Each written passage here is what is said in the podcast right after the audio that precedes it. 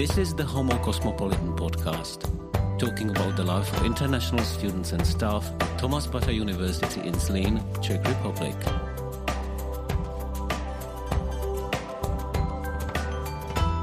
Our today's guest is Shakira Khan, who is currently studying at Thomas Bata University's Faculty of Multimedia Communications. Specifically, she's studying the Marketing Communication program in English. Hi, Shakira. Hi. Nice to have you here. Thank you. Shakira, you are yet another guest from India in this program. We have already had a few speakers from India, so it seems like uh, there is a small but growing community of Indian students here at uh, the TBU. You have started your studies a year and a half ago. It's a master's studies. So that basically means that you are planning to graduate. Exactly. Yes, definitely. That's the plan. That's the plan. So after one year at the Faculty of Multimedia Communications, you spent half a year away from Zlín. right. Where was that? That was in Brussels. I did my Erasmus program over there, and it was for six months. And which school was that at? Erasmus Hogeschool. Okay, so tell us about your experience there, and maybe a, a comparison with Thomas Bata University would be nice if it's possible. Well, it began really well. I started studying Dutch survival course over there, so I have even level of Dutch skills. The first 15 days were great. I made a lot of international friends. There's a huge international community in Brussels. But over the span, I realized that it's not that organized. And compared to Thomas Bata University, I realized that the professors do not care that much about us in Brussels. So I did not get that kind of quality that I receive at Thomas Bata University, and uh, I feel better studying over here. I feel that it is quite worth it. That sounds like a bit of a praise for the faculty that I'm working at. So, can you be more specific about the approach here at the Faculty of Multimedia Communications? Is it really that special? Yes, I feel like the professors they try to have this personal touch with us. They try to understand us. They try to know us personally. They know our names. After studying in Brussels, I realized that over there they don't really know our names after teaching us for six months. But here there is this personal approach. They talk to us about our personal life. They find out about us. When we have problems, we can go and talk to them. So, in personal life or with studies, anything, it feels like the professors are like family for us. This department feels like family for me. So, being in Zlín, I do not feel aloof. I feel that I'm a part of a community. And I like the fact that they try to make us feel comfortable in this environment because coming from miles away, it is difficult in the beginning to cope. But when you have people like these nice professors who care about you, it feels nice to see that there are people who care about us. When I'm paying for this, they are giving me extra attention and they care about me. Was this, these things that you're mentioning now, was this something that you knew about the faculty before you actually applied to study here? No, no, not at all. I did not expect this. When I arrived here, I did not expect that I would get this. But I was surprised, and uh, it was amazing for me because uh, the whole process has been so smooth. My whole one year of staying here has been very smooth, and uh, I feel like home at Zlín. Was the process of being accepted here smooth as well? Because I was probably the first person you were talking to from this school during the online interview. I can remember that. Yes. I believe that the process was quite smooth. Whatever information I needed, I actually bugged the university a lot. I had so many questions because this was very nerve wracking for me to be coming to Czech Republic, moving out of my comfort zone. So I had a lot of questions. I always emailed them. I got the response very promptly. And I had to give an essay and uh, I wrote that essay. I tried to make it as good as possible. I really wanted to be accepted over here, and this was the only university that I was applying to. I did not have any other options. So, yeah, it was quite smooth. All the questions were answered. The interview was really nice. I felt comfortable talking to you. So I feel confident. That's nice to hear. You said that you come from far away, so we should probably say that you come from Uttar Pradesh, which is in the north of India. Right. It's the largest state of India Right. with a huge population, very close to, well, considering Indian standards, quite close to the Himalayas, to the mountains. Right. I've, I've looked at the map. It's like two hours, three hours flight Yes. to Nepal, which is probably nothing. Why did you decide to study marketing communication? Was that a field that you were already active in while you were still living in India? Yes, I completed my bachelor's in sociology and then I was applying at different places. I did an internship for two months in marketing and I realized that this is something that I'm interested into. So I got a call from an advertising agency for a copywriter actually. And uh, I went there and they spoke with me and they realized that I can do much more than just copywriting. And they took me as an intern again. I was working with them for one month and then they decided that I can start working with them full time because they saw a lot of scope. I received a celebrity project over there and I worked for them for two years and then COVID began. So all of this was happening and I realized that like this is something that I'm so passionate about. I can use my creativity in this field and uh, I really enjoyed working over there. So I realized that I need to have like a professional degree in this field so I can prove my skills much better.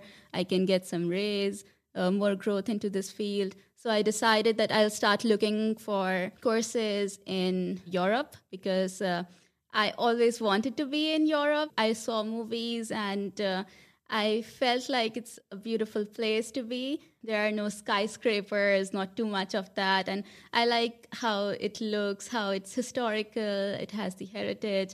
So I started looking for courses in Europe, and then I saw that Czech Republic, there's this small town, and there's Bata University over there. And I was like, okay, Bata is familiar to That's me. a familiar name in India. You can still see Bata stores, I guess, yeah. selling shoes. And for a long time, I did not know that Bata is actually an international brand. And uh, it sounds very Indian to me for some reason because we don't have the ch, the, The ch. bacha. So I then researched and I found out about the, the city and I found out how beautiful it is. I went to Google Maps, I looked at the street view, and I was mesmerized by it. That's something you couldn't do like 10, 15 years ago, just looking at a city, right, you know, like being there, really walking down the streets. right. That's a great thing. Are you still in touch with this company that you used to work for? Yes, I still work with them. I do part time with them, and um, I'm very close to my clients over there. So, whenever there's an issue that needs to be solved or there are things that need to be worked on, they trust me more with those kind of things and they like to stay in touch with me. So, I actually resigned with them, but I still ended up working with them. What's the name of the company? It's called Alchemist Marketing Solutions. Is marketing communication alchemy? Uh, yes, in a way, it's magic. In a way, it's magic. Yeah. Are you not afraid that in a, a few years' time, this may sound a bit cruel, but are you not afraid that in a few years' time, jobs like yours can be partly or even fully replaced by artificial intelligence? Well, I could say that it could be copywriting that could be replaced by artificial intelligence, but the kind of creativity that a human brain can spark, artificial intelligence cannot do that. Do you use artificial intelligence sometimes? Have you tried it? I've tried a couple of uh, new applications because I like to stay on top of things, and uh, I used chat gpt recently and uh, it's interesting how it can give you so much information but at the same time you can see that it's very random things written over there and that's not something that a human would write when a human writes it's more like a story Well, Shakira, let's see in two years, three years' time. But I'm not going to paint a like a black future for you. So now you are here in this country, in this small city, in the extreme east of the country, and uh, you've had already enough time to get acquainted with the way people live here, with the local customs. Have you been to Czech Christmas, for instance? Yes, I have very close person over here, and uh, he invited me for Christmas with his family and uh, it was amazing. I enjoyed the customs. For example, when we had dinner, there was the fish scales of carp fish which were given to me, which were supposed to be placed into my wallet for wealth in future for good luck. So i still have that in my wallet does it work? I'm not sure. I still have to find it out. There's a long way to go. You still have to find out. Okay yes. but there are other customs like uh, the czech easter for instance. Have you experienced the czech easter yes. where women get beaten with these sticks? I mean is that something that would be possible in your country in your culture uh, yeah, it was very interesting for me to find out about that. I actually visited a city, Kroměříž, and uh, I experienced the Easter holidays over there, and it was very interesting. I actually created the whip out of the sticks, and it was amazing. We had nice bonfires, and we visited houses. We received lots of chocolate eggs. uh, during the short time that you have been here, and you have mentioned this to me earlier, you have also seen something that most of the local people probably haven't experienced, which is called the Jízda Králů. Yes, I went to Kunovice. I heard about it from a local person, and I decided that I would visit that place. And it was very interesting. I saw some Czech dances. There were young boys who were kind of competing against each other to be the king, and the next day they would ride the horse. So they wore their traditional outfits, and there were girls in the traditional outfits. It was colorful, it was beautiful. I enjoyed it a lot. Well, I guess we'd probably be similarly surprised if we went to see similar festivals somewhere in India. Mm-hmm. Are there festivals like that? Can you tell us about one of them and what happens during that festival, why it is held? Definitely. There are lots of festivals in India. We literally get holidays every month because there's always some festival going on. Because we have different kinds of religions over there. So most of the festivals are Hindu festivals, which we also take part into. So we have one called Holi, which is upcoming. People play with colors during Holi. It's kind of to mark spring, and uh, they play with colors. They enjoy sweets with each other. If you don't go to these festivals here, what do you usually do in your free time here? If you have any free time, of course, at all. Now that you have returned from Brussels, I guess you can be quite busy, you know, being in your final year, already working Yes. on your thesis. Yes, yes. Yeah. Okay. So, what do you do in your free time when you're not writing your thesis? I hang out with my friends. I like to travel. I like to go to different places in Czech Republic. Your favorite place in this country? I like to go to Luhačovice. Luhačovice. It's, yeah, Why it's very that? relaxing and nice place. I enjoy it. There is Lukov that I recently visited, the castle over there, and it was interesting. I definitely love Prague. But I do not go there very often. It's a little far away. And whenever I visit there, I, of course, stay there for a day or two. I like to enjoy Prague. It's, for me, it's the most beautiful city in Europe. I personally feel like that. Okay, good to hear that. Uh, More about Czech culture, Czech movies, Czech films. Do you watch Czech movies? I recently started watching Czech movies on Netflix because I wanted to learn the language and it was an interesting way to learn. So I definitely caught up a little bit of phrases and uh, some words for my vocabulary. When you compare Czech films and Indian films, would you see some differences? Yes, there's a huge difference. Indian cinema, I would say, is a little bit exaggerated and uh, you would see cars flying there are some good movies which were also nominated for oscar but apart from that like i find it very exaggerated and for the same reason i do not enjoy it anymore when i started watching czech movies i found out that there was this humor in it the way that the act Do you understand Czech humor? Yes, a little bit of it. so I find it very interesting, and uh, I have a lot of Czech friends over here at this point, so I have definitely started understanding it more than I understood it in the beginning. Recently, I saw an Indian film, which I guess is quite famous these days. It's called RRR. Okay, I haven't watched it. It's South Indian. When I watch it, it will probably be dubbed, and I will lose a lot out of it. So there's a big difference between the films that are made in South India and North India. Yes, we have Bollywood, which is like Mumbai and Delhi, which are mostly like in Hindi language. We have 26 languages in India, and uh, How many can you speak? I can speak Hindi, Urdu, Gujarati, and yeah, that's about it. Okay, this is not the first time we're meeting, so I know a little bit about you.